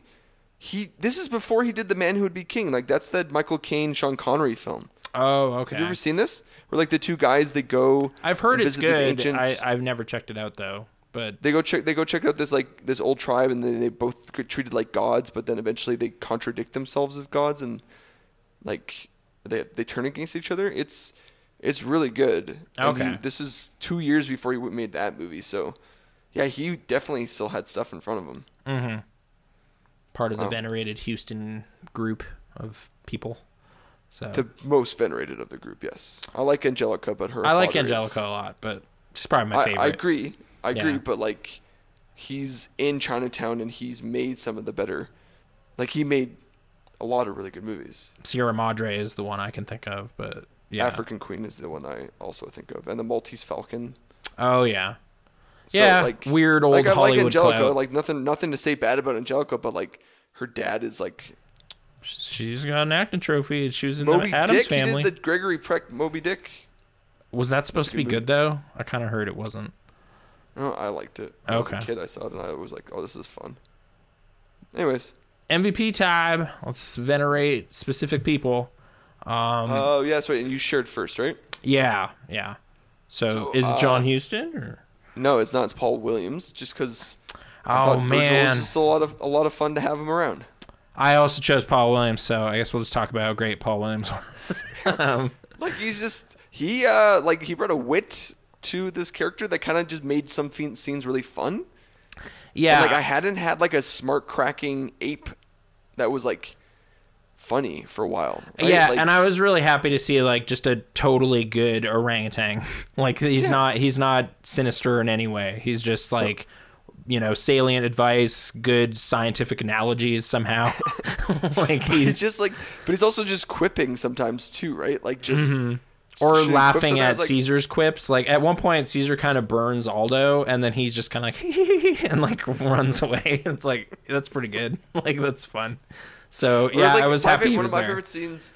One of my favorite scenes in the movie is early on is when Caesar and Virgil try to go get guns from Mandemus, Yeah, and they're just like Mandemus asks the most crazy philosophical questions for for entry, Mm-hmm. and Virgil's so frustrated. He's like, "I don't what what are we doing here?"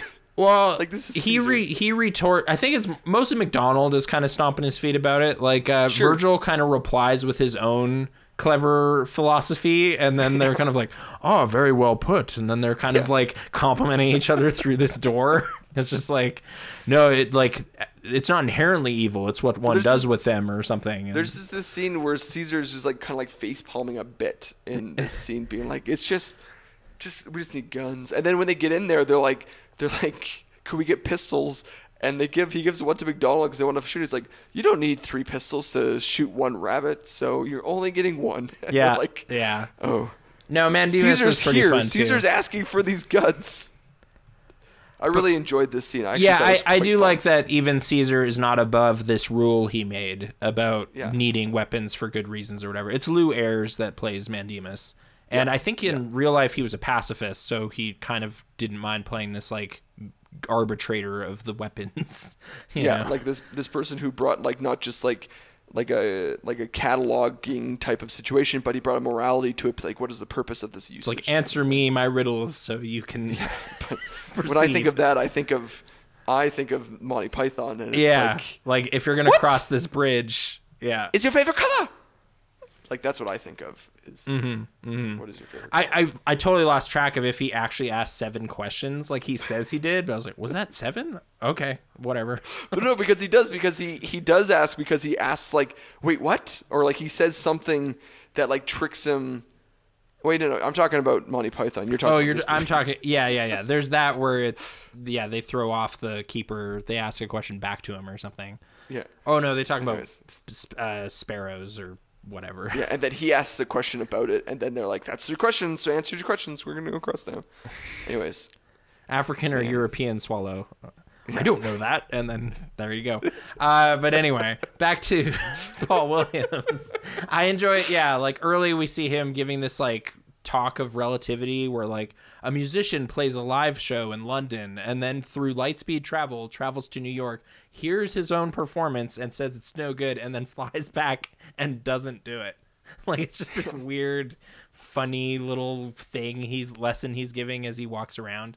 And then he re-articulates the infinite highway thing from the third movie with Yeah. like the uh like which avenue of time are we in and maybe things have changed or whatever. So it's kind of fun seeing him get to do that again. And then yeah, he's just present for big battles and pivotal moments and he's he's like there most of the movie. yeah. Yeah. Like for a brand new character, he's just hanging out all the time. and a relatively new actor. Like this was probably one of his biggest early roles. Like I saw he had Yeah. like three things prior to this, but it's like minor, like Well, deep I would just love to learn about Paul Williams' career because like he he was just like a, a writer of music for a very long time, Mm-hmm. and then moved into acting, and then like now he's like big in voice acting. Like he has a lot of like new, like he still does a lot of voice acting in the world. Okay. And then he So- collaborated with Daft Punk on their last album. So that Oh was a- really? yeah, he's on a Touch, a song from that album. But yeah, And how is it? It's great. And then he also was at the Grammys accepting on their behalf because they do not speak. Uh, so they were they were there. But like, but he the collaboration between the two, the three of them were, was good. yeah, yeah, I think they're uh, kind of buds in some musical way. So that's cool. But this is pre Daft Punk breaking up. This is pre them breaking up. Yeah, I'm talking about Random Access Memories. But uh, I, that I don't follow Daft Punk, so I don't know what. what Oh, okay. This is pre or post uh, Tron, post Tron. And this is pre or post Pharrell Williams. It's that album. okay. Yeah, which was eight years ago, but that was the last thing they ever did. Uh, But yeah. Uh, no, but yeah, I really enjoyed, uh, yeah, his kind of wittiness, like the fact that he's playing my favorite Great Ape, but in a good character role was also a Sure. boon. So Yeah. yeah, I was I was happy with that in all sorts of ways. So I agree, I concur, Paul Williams. Yeah. Uh, Great. Yeah, uh, you brought a question to the table this time, right? Like, if Yeah. you- So uh, last week before the show, you and I were having a conversation that I thought actually be a good place to bring here because it does relate a little bit into these movies, but also on a larger scale, some things. You and I were talking about fan service. Oh, okay. like where where thing where nostalgia is done well versus when nostalgia is not done well in like uh, new media like new movies and like new media type of based things Mm-hmm. um, when I asked when you asked me about it because we were talking about Ghostbusters Afterlife specifically. We don't have to talk about Ghostbusters Afterlife in this podcast, but the the the launching out point when I asked you back, like okay, because we were we were both talking about some things that we didn't like. Like we both are not a big big fans of the sequel Star Wars trilogy. Um, well, it it's kind of just like the rehashing of like the same plot beats. yeah, like it's it's when nostalgia doesn't do go well. Sure, sure. Yeah. Whereas like I, I I like the prequels because it, I'd make the argument that it doesn't actually have a lot of nostalgia bait at all. Like it's very like he's trying to do something different. Yeah, there's not a lot of concern with the things that have happened or will happen later. Yeah, Uh, like he's although trying to build a I mean, there's universe. some baity stuff with like, hey, C-3PO's here and whatever. Yeah. but- Oh, sure. There's some little things, but like ships are not junky looking heaps. They're like brand new ships because Nebula like, like uh, the universe is active and building things. And well, and Naboo is a big part of the universe we're playing in right now, and they have a very fancy looking like starships and stuff yeah, like that. yeah, so, yeah. Um, but you, I- so I, we were talking about a lot of negativity, like of like what are some like fan services that didn't work, and then I asked you at the very end, okay, what is the fan service that does work for you? And you said, Uh, Rise of the Planet of the Apes. yeah, Yeah, yeah. No, the the relaunch trilogy, like I guess with the way we've talked about the last two movies, like it takes ideas that couldn't be fully realized because of budget restraints and all this kind of stuff, and gives them some proper due and fleshing out and everything. So, I I felt like those weren't like they were complementary, I guess, to the original films, but also like they had new things to do and explore, which felt Yeah. great. So yeah, it wasn't just like, you- hey, remember in this movie when Char- Charlton Heston said this or whatever, which we will yeah, see it wasn't in the next movie. recontextualizing it. Like somebody doesn't say "God damn you, you dirty ape type. Well, actually, that does. we are about to see that basically happen. Like this. No, but it yeah. that does actually happen too in uh, Rise of the Planet of the Apes because Draco Malfoy says, "Get your hands off me, you damn dirty ape." oh, does he? And then in re- Yeah. response, there's the thing. Okay, okay. Yeah. It's just So I was thinking of a little Charlton bit of that, Heston but- but in ape makeup says like those damn dirty humans. Yes. We're about no, to you're totally that. right. But what I agree with Rise of the Planet of the Apes is that there are those little callback, like small moments. But for the Mm-hmm. most part, the movie's very much trying to tell its own story and not just rely upon what came before. Yeah. Whereas Tim Burton's is a little bit. We'll get into it obviously next week. Is a little bit too much of like what came before. Um, I wanted to. I was going to comment on, on something I thought about of like where nostalgia bait worked really well for works really well for me. Like, I think you can. They're doing a good job of. Hey, here's the thing. Like, we know fan service. We want this to happen, but we're making good stories out of it still too. Okay. If you wanted to think of something different too, but like for me, like I'm just rewatching The Mandalorian to get ready for the Book of Boba Fett, And like Star Wars is a pretty tricky s- subject for me because I don't always love fan service in Star Wars. I think, and I, what I'm learning is that maybe I just don't like J.J. Abrams' version of fan service. Like he's just obsessed specifically with A New Hope, and he's like everything needs to look like A New Hope or Empire Strikes Back or something like that. Um, but Dave Filoni has some nostalgia for the whole thing, and like so even his own work. Like so, we're just getting into the Ahsoka Tano stuff right now, and I'm like, oh, I'm excited to see Ahsoka Tano, which is like that's not fan service for casual Star Wars fans because they don't know who this person is, but it's like very specific fan service for like the smaller faction of the Clone Wars fans. I feel like that faction's way bigger than I thought, though. Like it's like Oh, sure. the le- most recent couple generations of Star Wars fans. I just feel like I haven't been doing my homework for a while, and it's just like Sure. I don't know who any of these people are, and I don't care about this. Like, why is this in here? So Gotcha. I I So, and don't you watched enjoy you watched. The Mandalorian, and you're like, because my so my wife season one, it was like, oh, hey, remember from the movies? And I was like, of course I remember from the movies. And then season two was Yeah. like, hey, remember from this cartoon you didn't watch? And I said, no, I don't know. Okay, so this, this is the question because I'm watching with my wife and she's never seen any of this stuff, but she was still able to enjoy Bo-Katan and Ahsoka and the dark saber stuff okay. on its own, like on its own thing.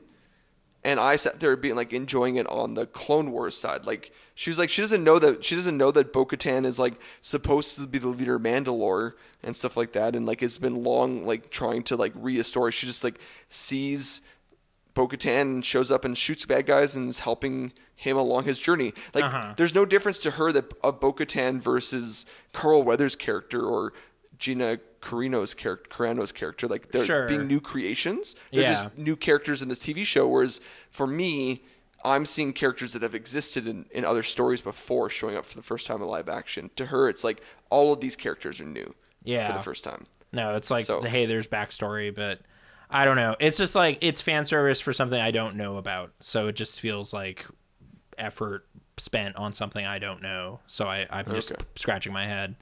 Uh, so it's not my favorite example, but you oh know. sure, but it, it's it is one of my favorite examples of late of just something I'm like, oh, I'm really enjoying this version of it because they're still they're not like structuring everything around. They're also like on Mandalorian structuring stuff around westerns and like samurai films, which is something I wish. Like I know there's a lot of influence in Star Wars, but they're like like there's just a lot more heavily influenced things because episodic episodes of like he shows up in this town and like he has to get something but they need help with this monster out of town but in the in the samurai film was they need help killing this like wolf this or gang something like that or something. Yeah. or and he gets enlisted to help them it's like okay I, i'm fully on board with these ideas because these are already intrinsic into star wars and they're just fleshing them out in different ways again mm-hmm. so I, I'm- I'm, I'm, just still- saying mandalorian is is a big one for me of like what what works I'm still struggling to come up with like too many examples of stuff I enjoy that does this. Like, there's been a lot of misses. like, there's a lot. Oh yeah, that's what I was trying. I know, I'm trying not to go negative. I have another one for you if you want. I want to see if you get there. Yeah. would be Ready Player One. Oh man, I don't. I don't feel too great about like unabashedly endorsing how that movie does things because it's so shameless. And like reading Ernest Cline, it makes it even worse. It's just like Ready Player Two is just where my breaking point was was in that. Oh, book. but it's that is Yeah. everyone's breaking point. I don't I, that that that people love that first book, but that second book is like scathed, like scathing. Okay. And then I read Armada also. Like I I'm still a sucker for it, but it's like wow, I can't believe someone thought this was like okay to just be like, "Hey, remember Last Starfighter? I'm just going to basically write a Last Starfighter clone and then talk about the Last Starfighter in it and then we'll wink and nod and laugh about the Last Starfighter." And it's like, "You shouldn't do that. Just don't do that. Don't just why would you do that?" like it was But I mean, like as a person who walked away, I've never read the Ernest Cline novel, but I watched the Steven Spielberg film. yeah. Yeah. There's a part of me that I was simultaneously walking away kind of grumpy of like, man, what was this? What what was this like highlight reel of a movie I just watched? Yeah. But also at the same time, being like, there is real people alive today that are like so obsessed with the past, like 80s and 90s culture, that eventually they could become billionaires, and all they do is, is do- recreate those things. yeah. Yeah, Because it know. already is happening. Like we have talking about people um like wanting like all new filmmakers are just like oh like my bucket list of things and it's like I would love to remake this movie or remake this movie or remake this movie because they loved it all from their childhood. Yeah. And that's like where that Jason Reitman Ghostbuster thing sits. It's like, yeah, I've, like like all of this remake stuff and it's like Uh, I where mean- Mm-hmm. where do we get original Hollywood again? But then I have to remember to take a step back because this has always been Spielberg's MO. Oh, Like Indiana like, Yeah, I think it's just he was reaching back to culture I didn't know or care about. Yes. So it's like, hey, these old dumb serials, and it's like that's fine. So this, I but that's, no that's the thing is like we we were kids when he was doing that. Yeah. My dad, who loves Indiana Jones and also remembers Doc Savage, likes both. Mm-hmm. okay. So I'm just wondering, like, why are we the generation where it's like we can remember the original and still like the new version? Oh. Because my dad was able to be like, yeah, I love Doc Savage, but oh man, I love Indiana Jones, and he saw like all the similarities. I mean, obviously, and even like my dad's not a samurai film fan, but like, so he's never seen Hidden Fortress. Mm-hmm. But like, I guarantee you, there's Hidden Fortress fans who also like Star Wars. Oh yeah. I mean, it it you know, it makes sense just having like a another like it's almost like a paying tribute to the thing in a way. Yeah, You're paying or it's just telling- it. or there's or or the the thing that I like to think of it is is that like each generation has their own version of a story. Mm-hmm. Like, and they have different points, that, little minor points that change throughout the different versions, but they all kind of say the same thing.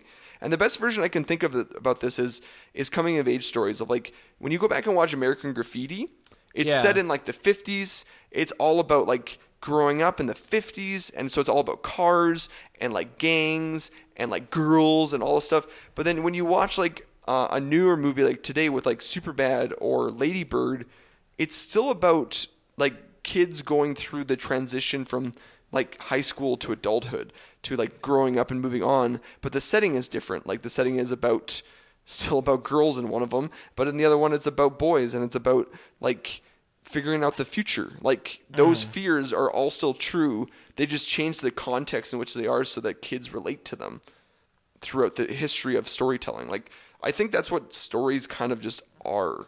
Yeah, I'm just trying to think if it's like, is there fan service and super bad for American Graffiti fans? Oh no no no no You know? I just think I think fan service though we're living in a specific culture now where people don't understand that tropes Yeah. and like those archetypes are what we're supposed to be emulating. Yeah. And what they're doing is, is like, hey, you know that scene in Indiana Jones where he runs away from a big ball? Let's refilm that scene. Or okay, I, I'm thinking like speculatively through some stuff where it's like uh, John Hughes does a lot of coming of age era like stories from the 80s, and they're kind of Yes. old now, and parts of them have dated in unfortunate ways. Oh, Uh, sure, yeah. And then like I don't love this movie, but I thought Easy A kind of did a fun like remember those, but it's now ish. That was a decade Yes. ago, uh, or more now. It might have been 2009. Um, Yes. but uh, you know it's like we acknowledge what came before but we're not gonna like tell the same old jokes and things. We're gonna No, we're going to tell you a little bit of a more a more current story, a version of this. yeah and thing. stanley tucci and patricia clarkson are kind of like modern parents that aren't just like off at some job or not paying no, attention they're very present. They're very active. They're very caring, and it's Yeah. the kid that's like the shut down clothes. yeah yeah so it was kind of fun to see like a revisiting of the tropes but with a different lens or whatever type yeah of thing. Yeah, and what I'm saying is like I feel like a lot of fan, bad fan service like is Uh, like oh yeah to is say like the Kessel Run. Is the Kessel Run happening? But it's on a bigger, like not on the Death Star. It's on this Death Planet, and it's Poe Dameron doing crazier things and. Oh, Yeah. I thought you were talking about in Solo, where they just show you that happening. Oh no, sorry, not the Kessel Run. Sorry, but the, uh, the Death Star Run in oh, uh, okay. New Hope. Yeah, yeah. it's just like it's just like the trench not run. Yeah. the trench run. Sorry, it's like I understand, but it's like it's just doing the same thing but bigger. Isn't the same thing as what we're talking about right here? Which like there's a trope here. There's like a archetype. You can take that archetype and update it for the future. What is Star Wars for today versus what was Star Wars for like just doing Star Wars years again? ago. Yeah. Yeah, or just doing Star Wars again. Mm-hmm. I don't know. There's something. There's something here, Nathan, to talk about and figure out. But Oh, Ready Player Two has like a shameless John Hughes planet, and it was terrible. And I love those movies, but it's just like I think it's just like when there's no critical eye at all, it's just like embarrassingly like oh this this was the great times like we're not worthy style like Mike Myers or something. Like Yeah. it's just like what are you doing? Like oh Prince and his amazing music. It's like stop it, stop it. You're embarrassing yourself, Ernest. What are you doing? Like everything also- from the past isn't amazing. You know? But here's the thing: it's also like I'm gonna make this argument about Ready Player One specifically. yeah. It's also just really lazy storytelling because at the very backbone of it all, Mm-hmm. it's about a kid just trying to win a couple competitions.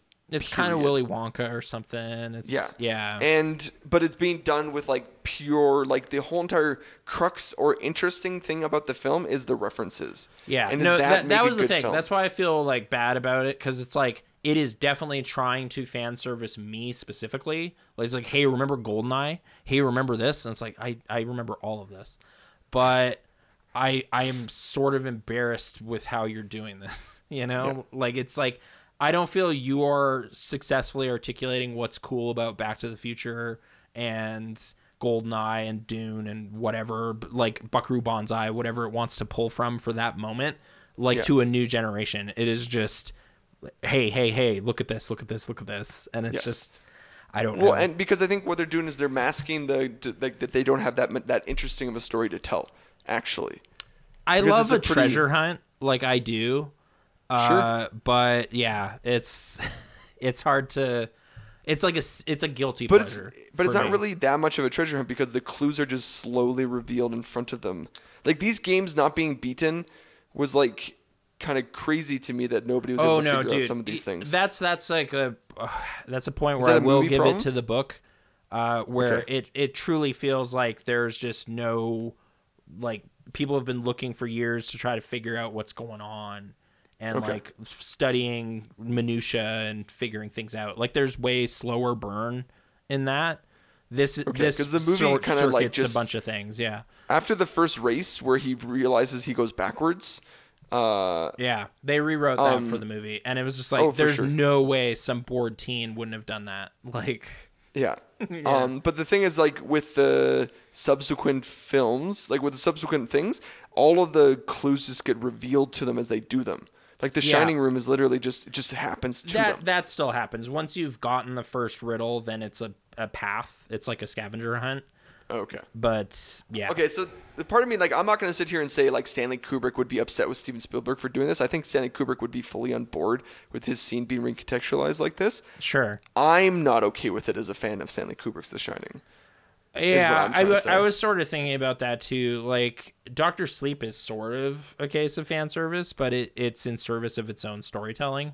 So Yes. it's like we remember The Shining too, and know you remember The Shining, but we're gonna try to tell our own tale. Well, and also the fact that like they do such a good job at the beginning. I was actually on board with it completely until that ballroom scene devolves into like a giant pit of lava and zombies, and I was like, Oh, no real Player? fan. Yeah. Here's the thing. This is the, the disconnect I had with this movie because no real fan of the actual Shining would think that this was a good way to do this level. Mm-hmm. Like a shining level would be t- pure terrifying, where you're like going into rooms and trying to solve mysteries in a very like scary way, not in like a shock thrill like horror, like jump between these spires of of of ground so you don't fall into the lava. Like that's not that's more Stephen King That's like horror. That's not Mario Stanley Kubrick Brothers horror. or something.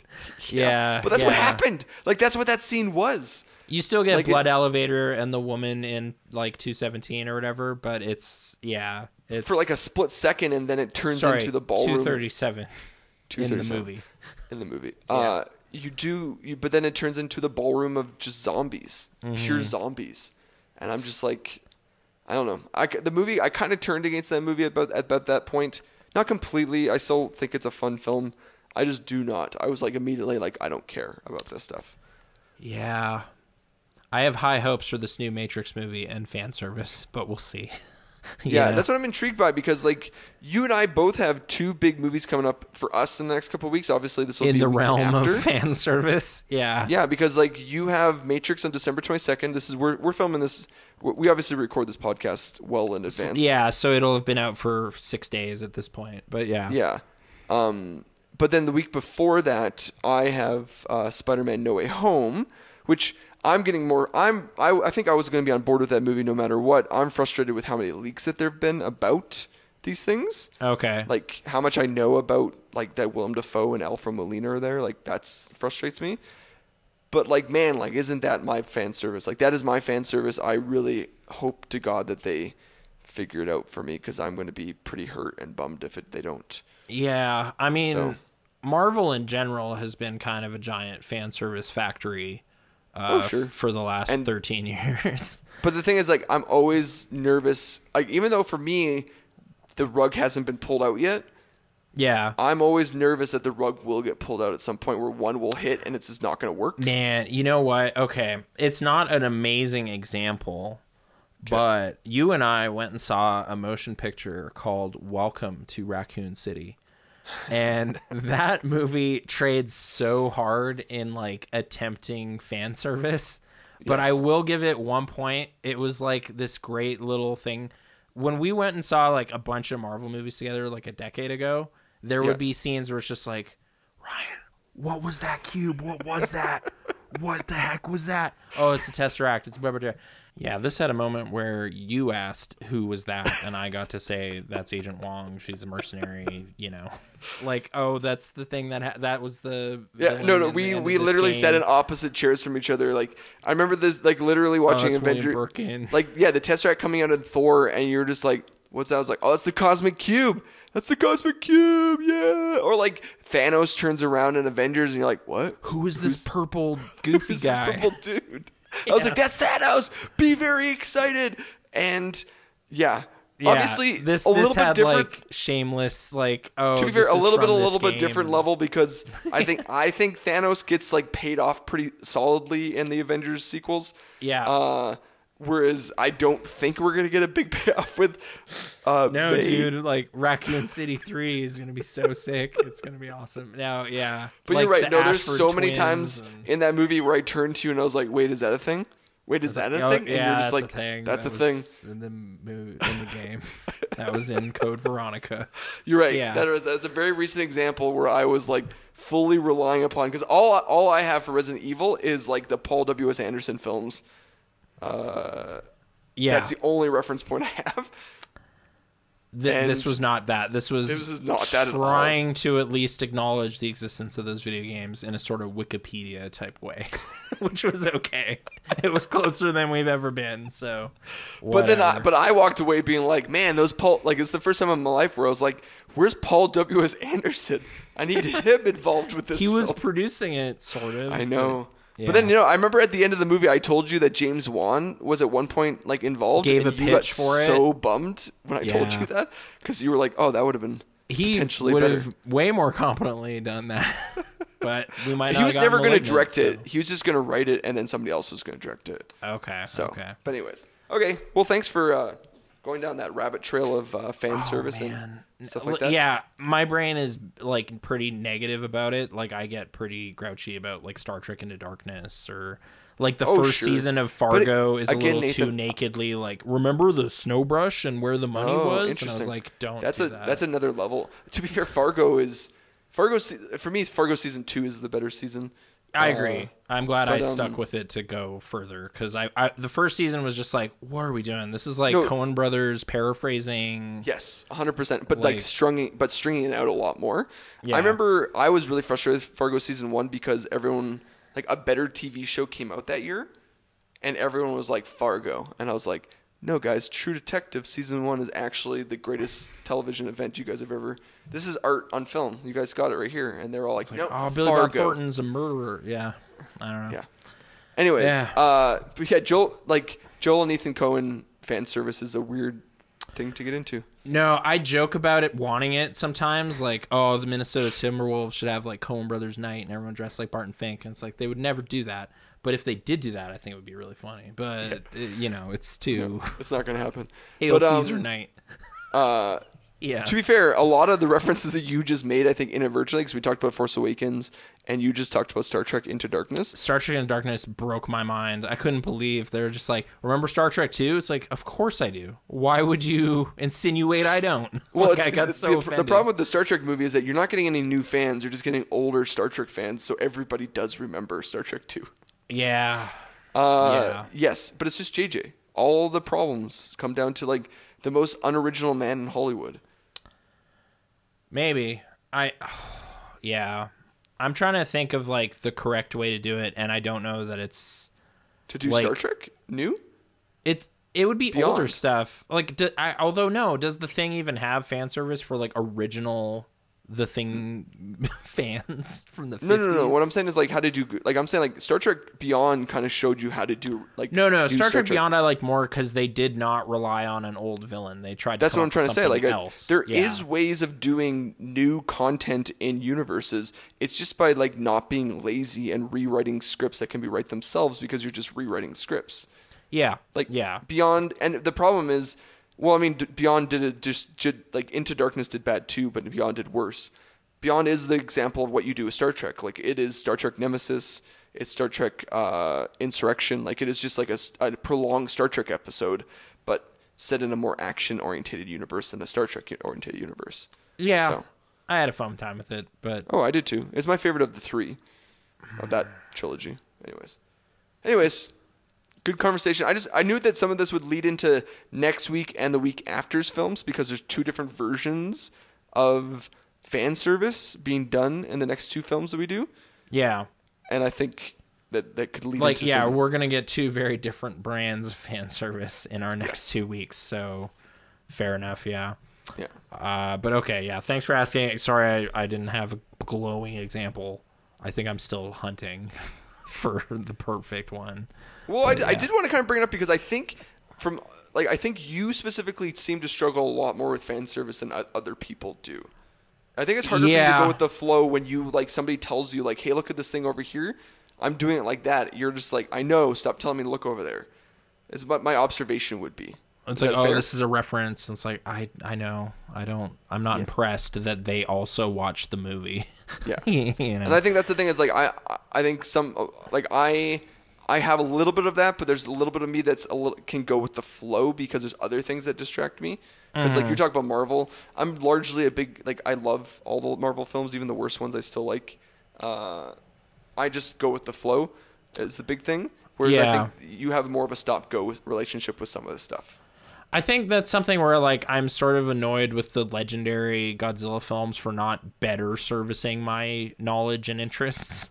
Like th- they'll occasionally just it's like, "Oh, look, it's a picture of Mothra." It's like, "Yeah, Mothra's like a nice starting point. Where's Batra? what are you doing?" Like it's just kind of like you know, that's They only like have so three movies to do this in, and you want Batra? It's like G- Ghidorah is great. I'm glad you finally got there, but why did it take this long, you guys? in one movie they did Ghidorah, they did uh, Rodan, Rodan. and they did and they did Mothra in one movie, Nathan, and it was the worst of all of them. but was it secretly the best of all of them? No, it wasn't. Godzilla you at least Kong got to the best. see high, expensive renderings of these characters. Barely. Like it was the same similar problem. Of like it was like Rodan was the coolest looking thing in that movie. Anything Okay. with Kong in it was the best MonsterVerse stuff. Okay, I think we're gonna have to like okay, like in you know how in like Spider-Man movies people complain because there's too many villains. That's never a problem for me in Godzilla. Just pack Mm-hmm. Oh, sure. pack in more kaiju. I'm not making the argument. new kaiju I'm not making the every 10 argument that minutes. that, that that there's too many villains in Godzilla King of the Monsters. I'm Okay. making the argument that there's too many humans. There's always humans. There's But no there's so many moments where it's like, oh look, Godzilla's gonna fight Ghidorah. Let's see what's happening in this little tiny crack on this ice where people are running. We Yeah. don't need to concern ourselves with them fighting. I feel like the Toho solution to this was if you're gonna have humans, they better be piloting a mech or something, or getting out it- of the way. Like literally, those movies start with humans in the fight, and then they peace out, and then it's just pure, half an hour of wrestling. Yeah, exactly. Yeah. And that's what I want. I don't. Godzilla versus Kong is like the first time where we kind of got that in the MonsterVerse, of just like pure, just like humans aren't here. We cleared the city. Let's have this battle between Mecha Godzilla, Godzilla, and Kong. Yeah. I don't know. It's just that's one where there's like such a roster that I know is there, and it would be the easiest button to push at the end of every movie. Just be like, deep cut. Ebirah's is coming back. I agree. So my biggest, my biggest Giant problem, and again, with lobster. King of the Monsters. Like Yeah. you want to talk about like it being the better one, except for they introduced like six new kaiju's that are like Why are you introducing new kaiju's? Why don't you just do fan service? Why, yeah, and- exactly. like just grab that giant tarantula from Destroy All A Monsters. hundred percent. Why are you introducing like this mammoth one? Like, and also like you do know that like uh, what's his face? Uh, Anguirus is dead, right? In this universe, like he's fully dead. That's tragic. He was in the temple at the. He, wa- he uh, was like one of Godzilla's oldest friends. and he was in the temple completely roasted, and like a skeleton bones. And I'm like, and then for me, it's like when you go to Kong Skull Island, stop giving us new creatures. Just give us like Just pull from the old, like, yeah, giant mantises. I saw that before, but it was awesome But no, they give us skull be awesome crawlers and they give us the MUTO's. I hate the MUTO's so much. Yeah. Missed No, that, that first one in 2014 too. It was like I got to see extremely expensive Industrial Light and Magic Godzilla like light up his spines and blow fire. Yeah. So that's awesome. But he killed this like lame bug thing you made up. like, you know. Which is, to be fair, Use all of these things. Megalon, the lame bug thing they made up in the 70s. Exactly. I was about to say like all these things are things they just make up, but it's not Americans making. It's not. It's Japanese people making them up, not Americans, and this is a Japanese property. Yeah, so and they have an just be- aquarium right there with crazy creatures that they can pull from. hundred So- percent. And like I'm even like I'm a Hirsch I'm a Heisei uh, era. It's like you could even like get super like Biollante or like Destoroyah or Mega Megaguirus. Like you can do like Millennium era, which like Millennium era completely relies upon the past. Like that is all they did was like remix. We're just gonna throw Yeah. you all the everything at you and the kitchen sink, and I don't know, man. Like the fact that we got no. Uh, We got no Megalon in this film universe is crazy because who doesn't want a laser shooting giant claw, like, cockroach god from like not quite Atlantis. with like knives for hands? Like that sounds like a perfect monster. Sea Lantis or something. Sea sounds like a sounds like Yeah. a perfect monster, man, to me. Yeah. Anyways, I'm I'm with you on this. I'm totally with you that, but like that was my problem with King of the Monsters. They did all the big ones and they made up brand new small ones, and I was Mm-hmm. like, nobody wants that. Yeah, I think those are still like they get some boost just for having anything that I care about in it. so I'm never gonna give them like a bad score. So you didn't care that Mecha Godzilla was in the newest one? I haven't actually seen the newest one yet. So Oh. yeah, I knew he was in it though. Uh, Okay, that, but you that should became you should because it's like all the problems I just talked about, but humans just like taking a back seat. Hundred percent. It's like Oh. a it's a hundred and forty minute movie. Lots of fighting.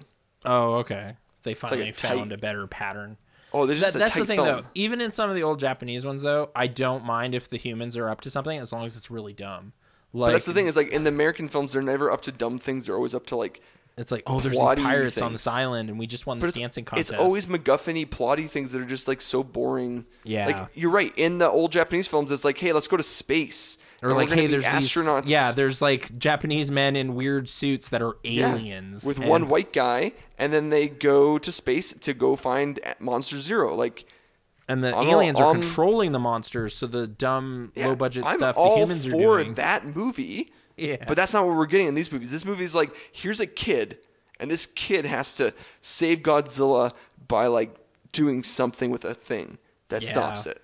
And I'm like done with that garbage. I want like, give me space travel, give me something crazy.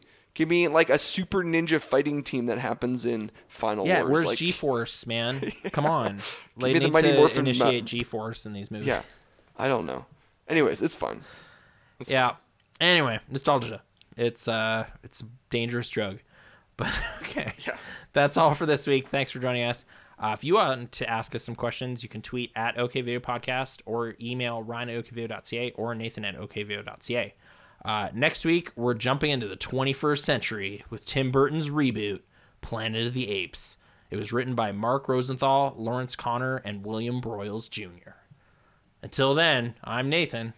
And I'm Ryan. Bye bye for now.